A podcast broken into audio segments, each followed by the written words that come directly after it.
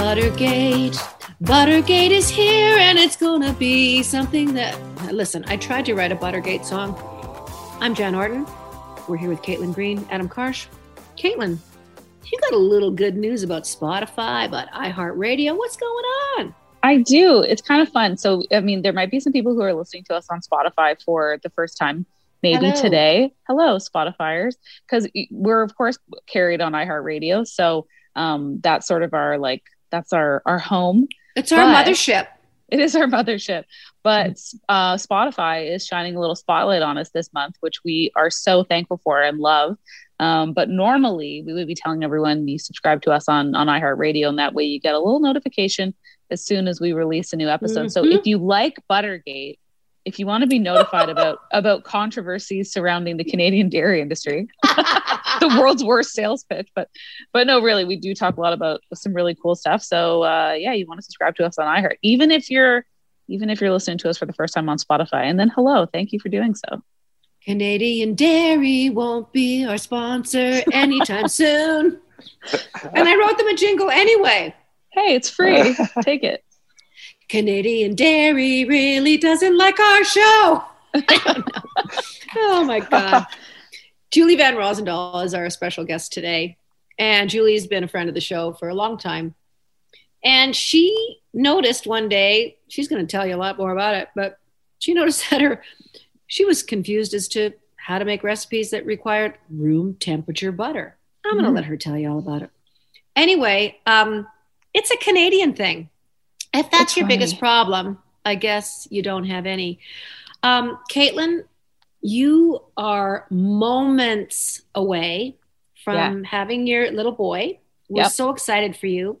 We're going to be saying so long to you. This is our last uh, podcast together for a little while. Our We're last gonna hit- recording session, but Our last But recording session. yeah, sorry. yeah, yeah, yeah. Yes, no, just our recording session. Sorry, I, I, I take everything back. I'm being very confusing, but anyway, Caitlin is just going to go and have a baby for a couple of minutes. No big deal. Um, what size is your app? Do they are they now just stopping telling you, or Yeah, they're just like, you know what? Don't even look at this anymore. Just move on. no? It's No, probably a Volvo, right? It's it's a small vehicle. It's a mini. It's a mini Cooper. Um, no, I think the last time I looked at the app that tells you what size the baby is, I think it said it was a Cabbage Patch doll. So it's like it's a it's a doll. It's like a baby doll that you remember having from from a kid, being a kid. I thought, oh no, I was thinking we did frickin' Care Bear. Oh That's what yeah, it was. I think so now we're up to Care. Listen, you're going to be so great, and I'm glad it's not me. um no it's going to be it's going to be such an experience. What a life i'm i'm really happy for you and your husband and it's going to be wonderful. And i'm happy for your for your, all your parents. I think it's so special with little grand people. And i know you're going to notice this caitlin.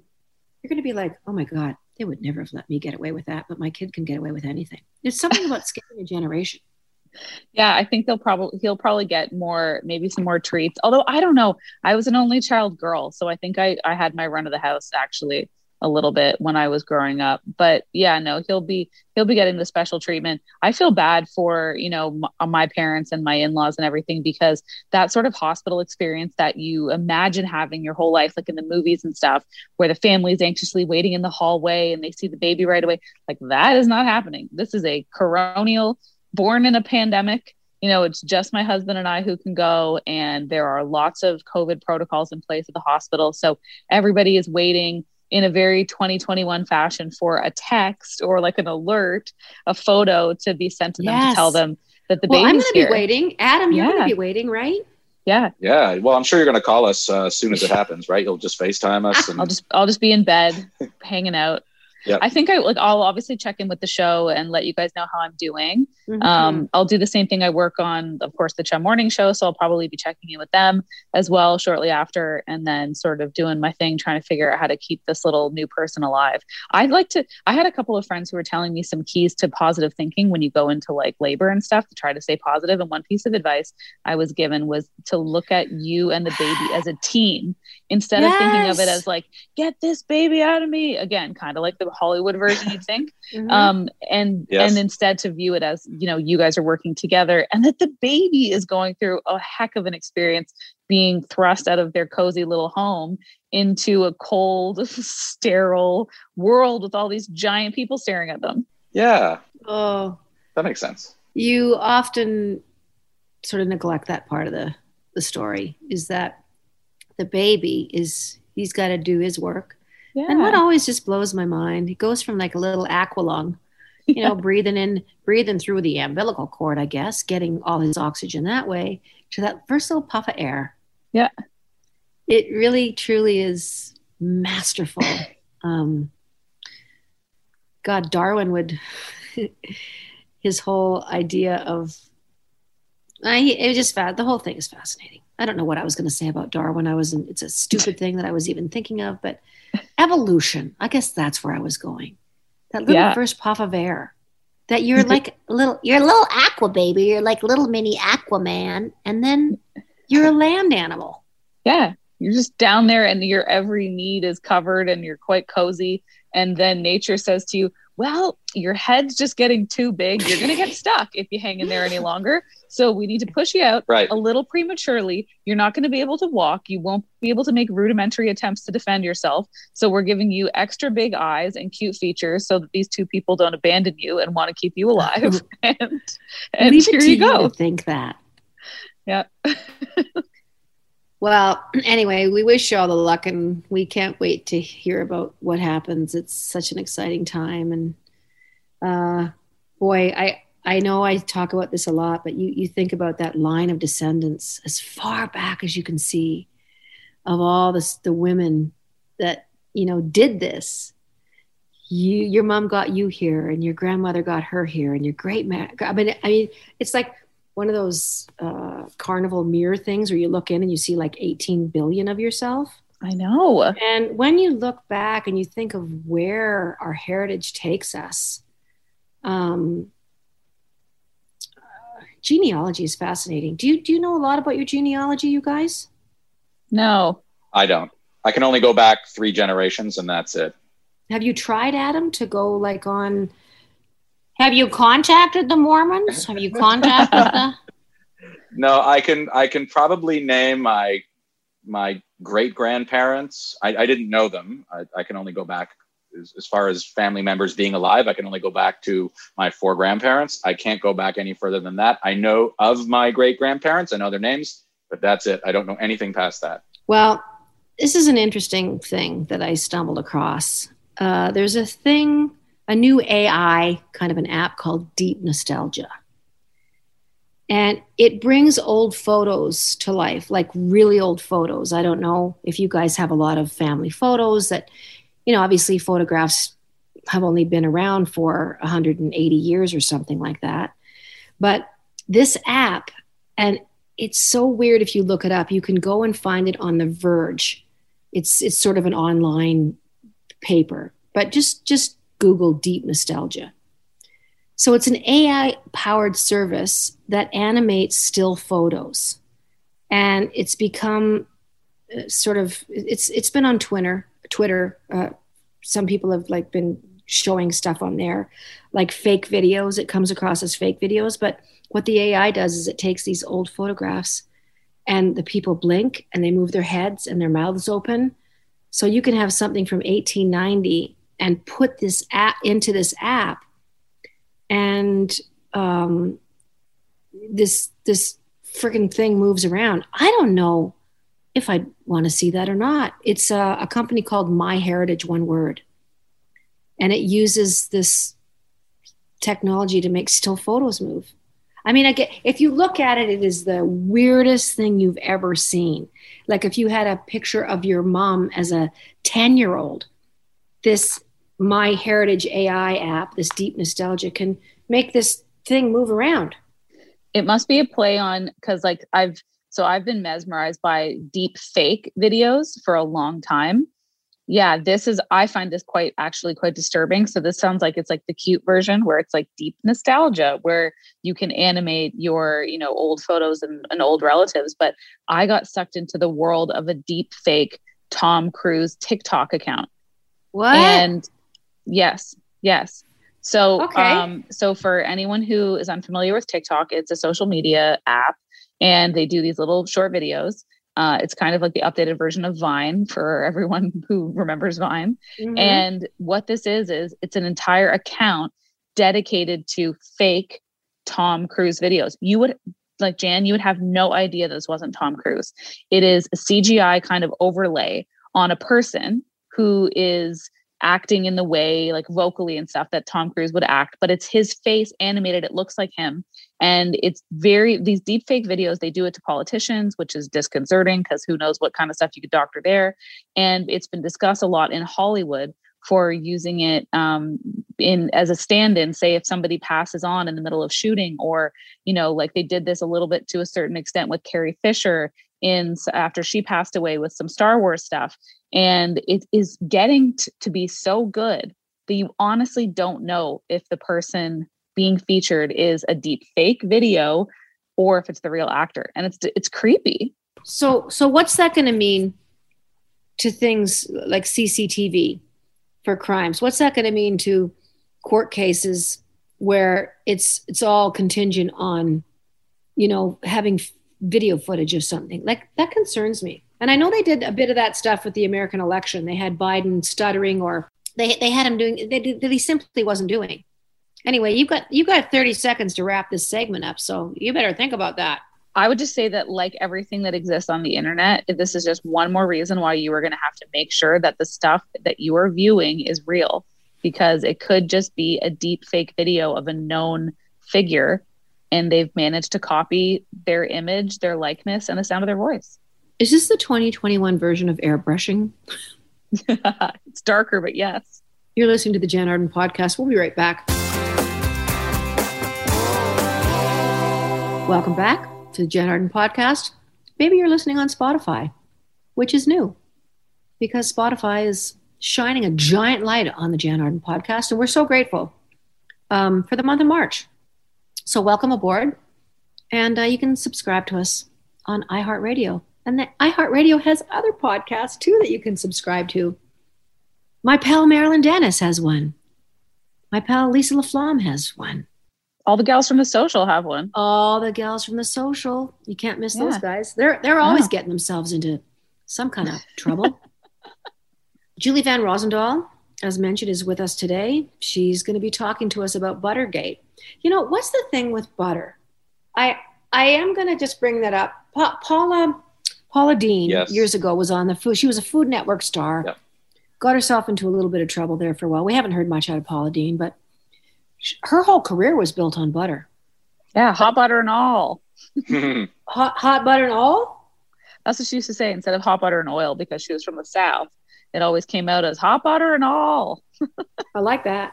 Barefoot Contessa uses a lot of butter too in her dishes. Queen Ina is is not shy to use butter. She uses a lot. I love butter. I'm a butter guy.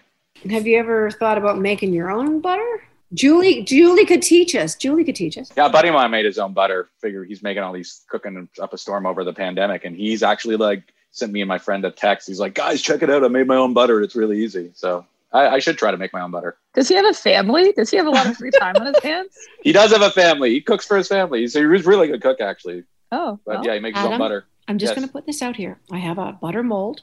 Okay. It's a little wooden thing from my grand great grandmother. And if your friend would like that, I'll ask him if he wants your butter. I've got it sitting. But if he'd like my butter mold, I'd be happy to give it to him. If you know what I mean. Um, people have been making all kinds of stuff at home though during the pandemic.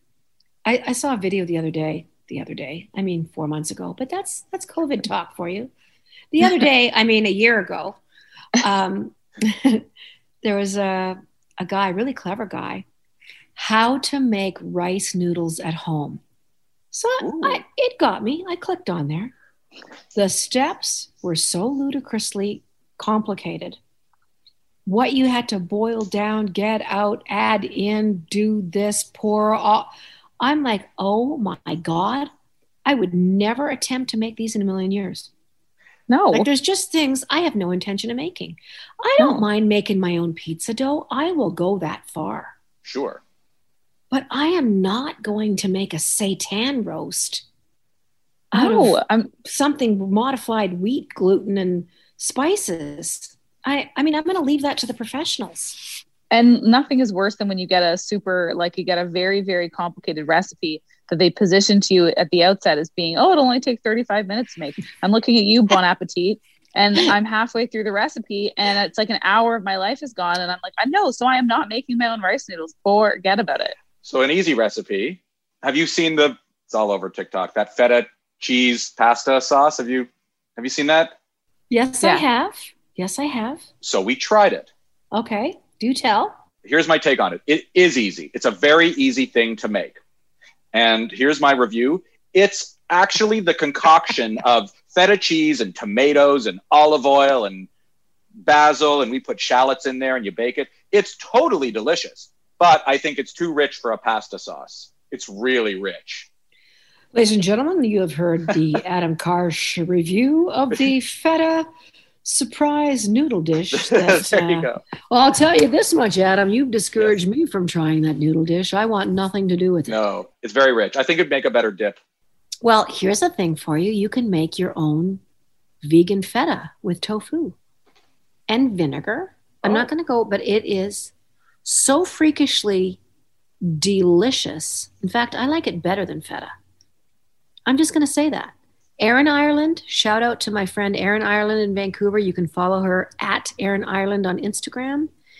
She is unbelievably clever.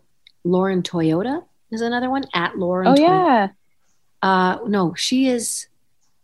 What, what is her Twitter handle? God, she's going to kill me for not knowing this. Anyway, just just look at Lauren Toyota. Her her handle will come up. Um, but yeah, there's there's so many that the how to do it at home. But yeah, the Buttergate thing. When when Julie comes in today, you know, only Julie Van Rosendaal would notice that butter was not melting at room temperature the way it should, and only Julie would take you know, a lot of time to research why that was happening. I don't think I would have ever noticed that in a bajillion years. i noticed it but i didn't ever you think that it did. But I didn't think this was like part of a larger conspiracy. Like I didn't think there was something afoot. I just thought that, you know, my house was colder or I bought a cheaper brand of butter this time or I got like a wonky cow or something like that. I didn't think that it was part of this vast conspiracy. And it turns out a lot of people were experiencing the same thing at once. And I partially think that because we're baking so, or at least I have been baking so much more at home, and a lot of recipes do call for a specific temperature of the butter that you incorporate into the recipe. I noticed that butter was harder all the time, and it wasn't. it wasn't. It wasn't as spreadable, and it it seemed to me to just not be as creamy. And I wanted like better butter all of a sudden. I just can't even believe that is the last thing that would ever cross my mind. I mean, when I open my fridge, it's more like I, I stand there. I actually, when I moved to this house, I vowed to get a fridge with a glass door so I could see through it because I Mhm. was always standing with the fridge door open, and I did. Mhm. So now I actually don't have to open the fridge door to stand in, in front of my fridge to look in to see what I don't have. That's about as far as it goes for me. I'm like, do I have any chips? Like, uh, is is uh, I don't know. I haven't used butter for years, so anyway, I'm um, I'm just wondering if there's anything that you guys want to actually would want to learn how to make. Hmm. Uh, like a, a specific recipe or like a complicated like food item. Well, I mean, something weird.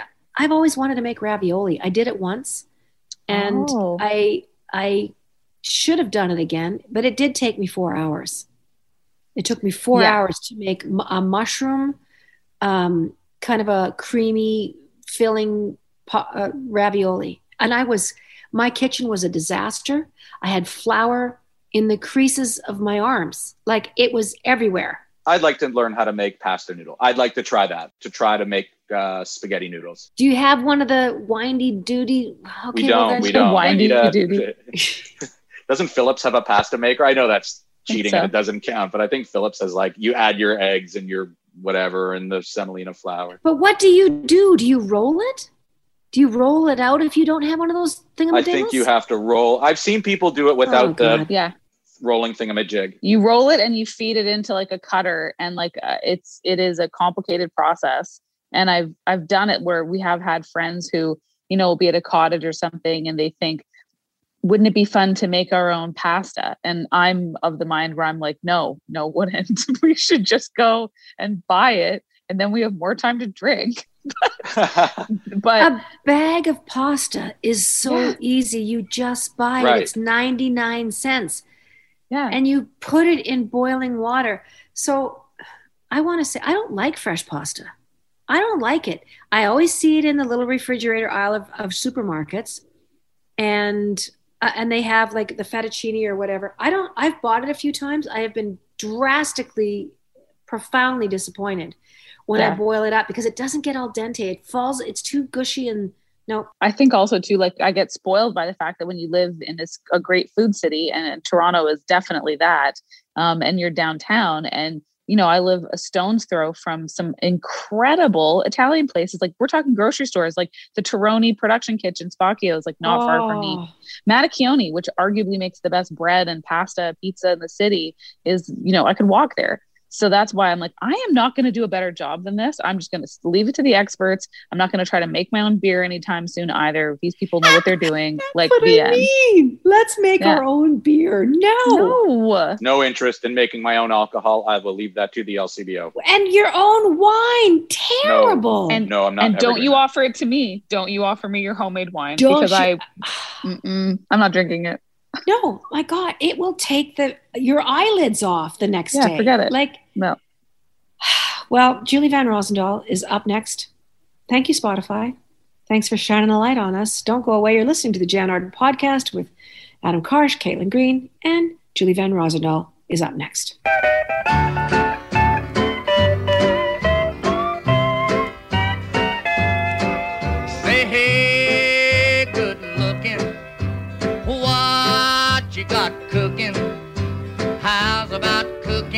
Something up with me. Welcome back to the Jann Arden podcast. As promised, you've heard of Watergate, you've heard of, well, you've heard of Watergate. And now I was trying to think of other gates that you might have heard of. You've heard of the Garden Gate, you've heard of the gate to the. No.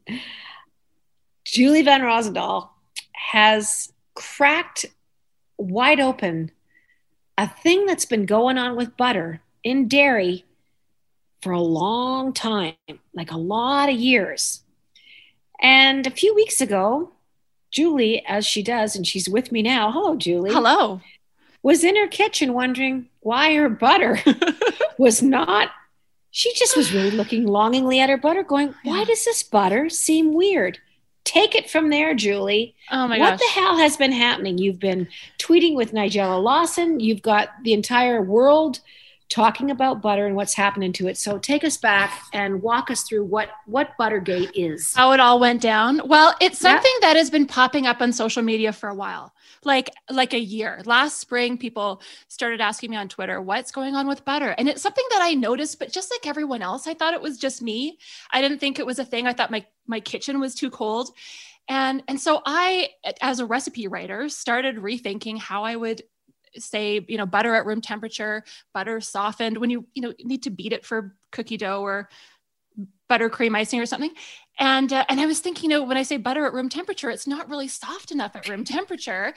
And i was teaching all these pie classes and noticing that the the butter from the countertop was firm enough to go right into the pastry. It didn't have to come from the fridge. Anyway so it was something i I'd noticed but other people were noticing it. People started asking I was like, I don't know what's up. But it it kept kind of coming up and I noticed it throughout the seasons, you know, clearly wasn't limited to one brand of butter. And so I tweeted about it as one does, you know, I went to social media to sort of gauge the extent of the phenomena. and I posted on on February 5th. Now it's very like who knew it was going to explode like this. Jimmy Fallon joked about it this week. Last week. What? I don't even know what day it is. Jimmy Fallon. I know. I didn't make it onto a Weekend Update uh, on Saturday Night Live, oh, but you will, Julie. There's time. There's time. There's time. Anyway, so so I posted as one does Facebook, Twitter, Instagram. I was like, "What's up? Do you, do you guys notice something's up with the butter?" I got like hundreds, thousands. I think I got a thousand on Facebook comments. Oh my gosh! And everybody was saying, I-, I thought it was just me. We just had this conversation. We were just talking about this." So it was clear it was you know coast to coast. It wasn't you know, limited to one brand. It was some, something was going on. So I kind of dug into it. Sorry, I'm making this a way longer story than it. No, Julie, this is your show. this we are here for everything Buttergate. it also makes fantastic lip balm, by the way, especially those little pats, you know, that you get at the Tim Hortons drive-through. Excellent mm. uh, lip balm. Anyway, so so I kind of dug into it a few week weekends ago. Do you remember the winter vortex? It was like minus a thousand. Uh, yeah. It was. I've lost one of my nipples. Yeah. like in my yard. I'm not sure where it is. It's okay. It will be well preserved. It's frozen. Thank you. Um, so I went and bought a whole bunch of butter. You know, I laid them out on the tables. Very scientific pro- process. I I touched them on a regular basis. Uh, and then I kind of dug into my theory. So, my theory, which I, I, posted also on social media, was that it was a change in the fatty acid profile of the butter itself. Because saturated fats like lard are solid at room temperature, and unsaturated fats like canola oil, olive oil are liquid at room temperature. It, it made sense in my head that it was a change in that fatty acid profile that was making the butter more solid at room temperature, right? So, what would make that change in the, the characteristics of the butter, a change in the cow's diet. So I kind of went down this rabbit hole reading about, you know, ruminant digestion and and you know, all this livestock feed. And I got a message from someone on on Instagram, someone I don't know, who said, you know, I've been working on livestock feed for a decade. Uh, the, the pandemic has caused some supply chain disruptions, especially overseas imports like molasses and palm fats. And I was like, oh, wait a minute, palm fats. Palm fats are are common in our food system, especially in processed food, but uh, very high in saturated fat. Palm oil, palm kernel oil, you know, palm byproducts. And so I did some digging, found that they are in fact a common livestock feed and marketed specifically to dairy cows. Dairy, well, not to the cows themselves, because cows can't read, but the farmers, to the dairy farmers, to boost output and to boost the butterfat content in the resulting milk. So then I went looking for research, and there is a lot of research out there that shows the correlation between the use of these these fat supplements, these palm fat based supplements, and the fatty acid profile, the palmitic acid transfer. It was very sciency. I got right into it. I felt very Nancy Drew about it all. Uh, in the resulting milk, which would change the the texture of the resulting butter. So it's showing up in butter. Can I interject for one second? Please do is palm oil not and, and palm trees and the taking down of palm trees mm-hmm. a catastrophe globally yes that's that's one of the main reasons people avoid it so not only is dairy already in trouble as far as let's say the optics on dairy right now uh, it, just the humaneness of it the veal industry offshoot of it uh, so now you're telling me that our butter, and correct me if I'm wrong, is softer at room temperature when the cattle, when the dairy cows have the palm oil products to eat in their diets. So without it, the butter was getting harder. The, uh, the opposite of what you're saying. So when they're getting these palm supplements, it's increasing the, the saturated fat content of the resulting milk and the butter, and that's making it more firm at room temperature. and they're they're giving it to the cows because they want more milk coming out of their bodies. Well, it boosts yeah, it boosts output, but it also boosts the butter fat. And right now, consumers want fat. So 10, 15 years ago, and and these supplements are not new. They've been used in the dairy industry for about 20 years, but they're becoming increasingly common. The ration size has gone up, and the researchers that I spoke with saw a correlation over about 300 grams per head per day and the livestock companies the livestock feed companies are suggesting 400 to 900 grams per day. So the the rations have gone up and it's become more of a common tool because farmers are trying to meet their quotas right? They need to meet a certain quota for butter. Consumers want butter. 10 15 years ago we wanted fluid milk. We wanted protein and people were buying margarine. It's super interesting when you really dig into the layers. And uh, and so people weren't using it as much but now it's becoming more common. The rations are are increasing and that's what's ultimately in in theory but we know what's happening and we know there's a correlation between the palmitic acid and the texture of the butter what did jimmy fallon say uh oh he made a joke about like canadian canadian problems what did he say? I can't even remember now. Canadian problems, you know, hey, honey, is this mustard more mustardy? Like pandemic problems? But it's been everywhere. It was number one on the BBC for over 24 hours. It was in the New York Times. It was in the Guardian. It was in the Times of London called me on Friday morning. Like I, I did Radio Melbourne. It's it's been bonkers. It has completely exploded. There are these political cartoons about Canadian butter being firm. Like it's just, it, I think people partly we're tired. They're just relieved that it wasn't another, you know, pandemic story. but I did notice this with butter because I started baking at home more during lockdown. And I did notice that my room temperature butter, when I would spread it on toast, had a harder consistency. And I just didn't find it. I don't know if this is one of the side effects of it or not. You can probably tell me now because you're the expert is that it's somehow it seemed like it was less creamy, if that's a thing. Like it seemed like more like more on the clear oil side of things than it did on the like creamy dairy side of things. And I, I found myself like looking for different brands of butter because I thought it was one brand specific issue. And it was it's weird. I was like, who even cares as much about butter? Well, I, you do if you're baking a ton of stuff people care. This is all we have. And they're, they're messing with it. Yeah. Don't mess with my butter and my cheese. And it, it turns out it's affecting the texture of cheese as well. But it was more noticeable as we started baking more, right? Everyone's yeah. at home, everyone's cooking, everyone's baking and paying attention.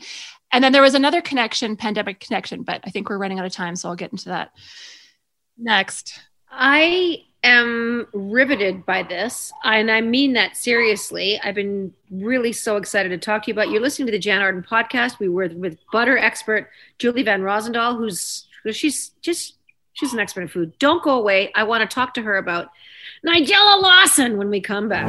Call me mellow yellow, just butter it. They call me mellow yellow, yes, butter it. They call me mellow yellow. Welcome back to the Jann Arden podcast. My special guest, Julie Van Rosendaal. Buttergate, um, going around the world. The quality, is it quality of butter maybe that's been in, in, affected by this? Or is it the just texture. The, the texture?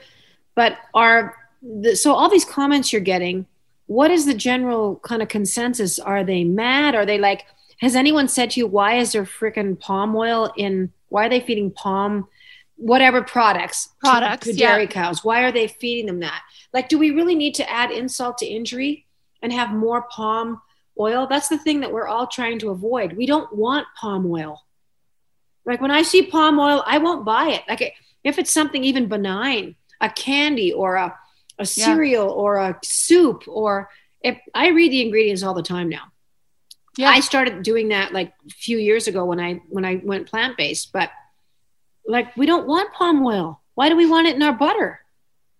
Well, and that and that's the thing. Usually, typically, you can look on the label and read in the ingredients and see if there are palm products in the ingredients. But in this case, when it's actually in the feed that's going into the cow and changing what's coming out of the cow, they don't have to put it. it. So I, I, I, get the sense that uh, industry is kind of scrambling to communicate with consumers whether or not palm has been a factor in the process. And already there's been huge response from industry. And the Quebec dairy farmers um, took a stand and, and uh, against the use of, of these supplements supported by Agropur, uh, PEI dairy farmers, uh, Dairy Farmers of Canada released. So they're not using it. Well, they're saying they're asking the farmers not to not to use them or to look for alternatives. So the Dairy Farmers of Canada asked that that dairy farmers look for alternatives, but the nutritionist, the dairy nutritionist that I spoke with, livestock nutri- nutritionists, said there isn't really a replacement. There isn't anything that behaves the same way uh, as a supplement as palm fat people are saying, why not canola oil? Why not a, a Canadian grown oil? But those high omega 3 oils actually tend to suppress the, the butter fat production, it has the opposite effect. So there isn't really anything, it seems, um, to replace them, but they're not necessary for cows' health. One of the nutritionists, too, actually, that I spoke with said, you know, they could stop using them tomorrow and the cows would be fine. But we would need 5% more cows about in Canada to meet the quota to make the same amount of, of butter and milk. So, the other interesting part, and I kind of alluded to this, the pandemic factor, because the pandemic affects every story right now. And uh, last spring, so everyone was noticing because we are baking more. But last spring, there was a larger than usual cull of dairy cows. So, in a typical year, this is something I, I found as I was researching, over 200,000, over 200,000 dairy cows are culled each year for various reasons. Wait, wait, wait, wait, wait, wait, wait. 200,000 Over. dairy cows are culled. And where do they go? What happens to them? They go to the beef industry. People are eating the ones they're culling? Yeah. People, listen up here. You are eating a culled dairy cow on occasion. Okay, keep going. So last spring, there was a larger than usual cull because uh, there was such a dramatic shift in consumer demand. All the restaurants closed, all the schools closed, a lot of institutions closed. So there was this huge shift, a huge drop in food service demand for dairy products. And is followed by a surge in retail demand for dairy products. All the packaging companies couldn't keep up because they were making more packages with fewer people because of COVID protocols. So, because of this crazy shift in, in demand, there was larger than usual call. And I tried to find out from the CDC how many more. They didn't have stats on it yet, but they confirmed that it was larger than usual um, last spring. So what we had was a situation where this huge jump in consumer demand for butter, especially, and uh, and farmers trying to meet their quotas with a, a smaller population of cows, right, with fewer cows. So palm supplements are a tool to you know boost the output. And you can't tell fat. me that the plant-based revolution with plant-based milks, uh, you know, isn't affecting the bottom line of this as well.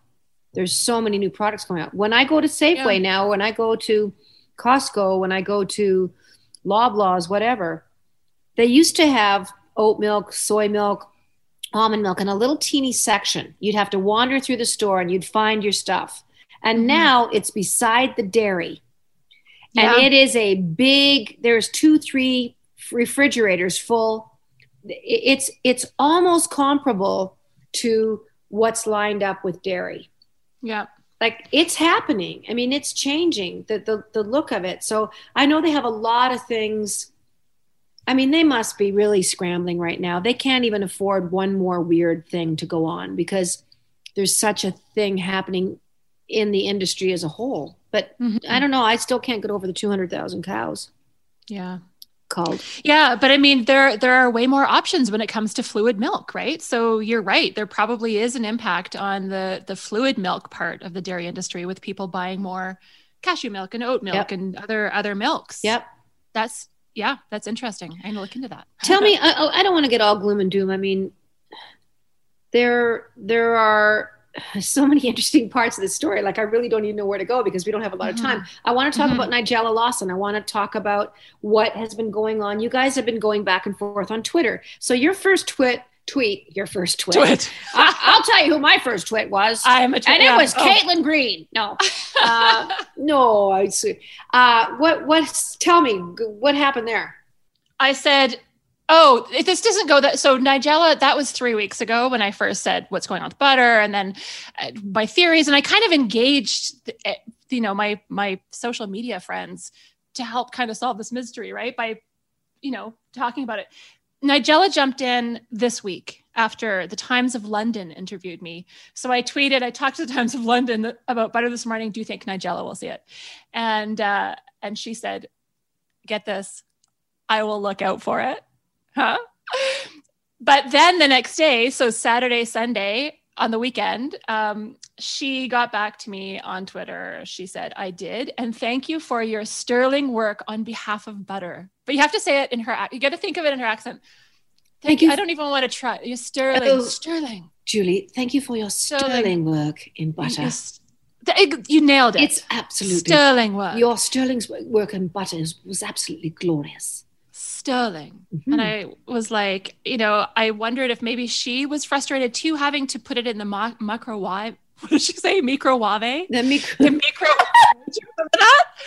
Do you remember that? The microwave, she called it. Oh, I love her. I think Um, she was so yes.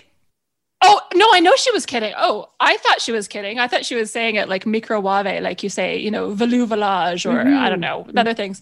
The microwave. So I wanted to, I should have asked her if she finds it frustrating to put her butter in the microwave. Um, Well, it's it's yes. really great that you guys were were going back and forth, and it just goes to show you how far reaching this story Mhm. was, and that's something that you know we we take for granted what what is on our plates. We take for granted, you know, we think that there's this status quo that things just remain the same, and obviously you were intuitive enough and and had the foresight to go. I'm going to dig a little bit here Mhm. and see what's going on because you just didn't want to leave well enough alone. I can't, I can't do it. I, you know, I just, I wanted to solve that mystery, but it's happening in other countries as well. It's, palm products are not only in livestock feed in Canada.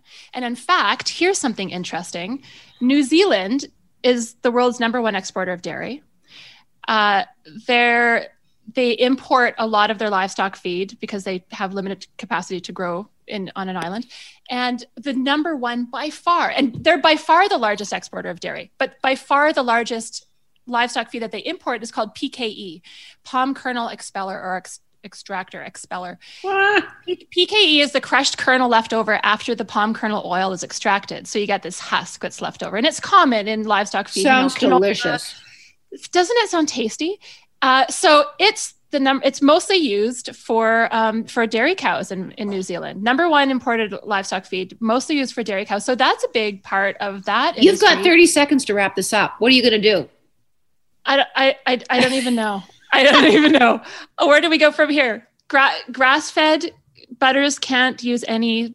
People always ask me, how do I know? But the interesting thing is, people are so focused on butter, but not thinking of the milk and the cream and the other stuff. Oh, Julie anyway. Van Rosendaal, thank you so much for Buttergate. You can go on to iHeartRadio to listen to other Canadian podcasts. Did you know that? And you will not be disappointed. Uh, once again, we just want to thank our Spotify partners. They've been uh, shining a little light on us the month of March. And if you're a new Spotify listener, welcome along. So, yeah, hit that subscribe button, and then you don't have to look for us anymore. Julie, will you come back and see us? It's been too long. And we haven't talked in so long. Um, and now I'm really getting the wrap up sign. Screw you, the wrap up fingers. Um, Adam Karsh, Caitlin Green, and of course the wonderful, brilliant Julie Van Rosendaal. Grass fed butter. And, you know, a plant based butter. You can avoid all of these problems. Okay, toodly doo.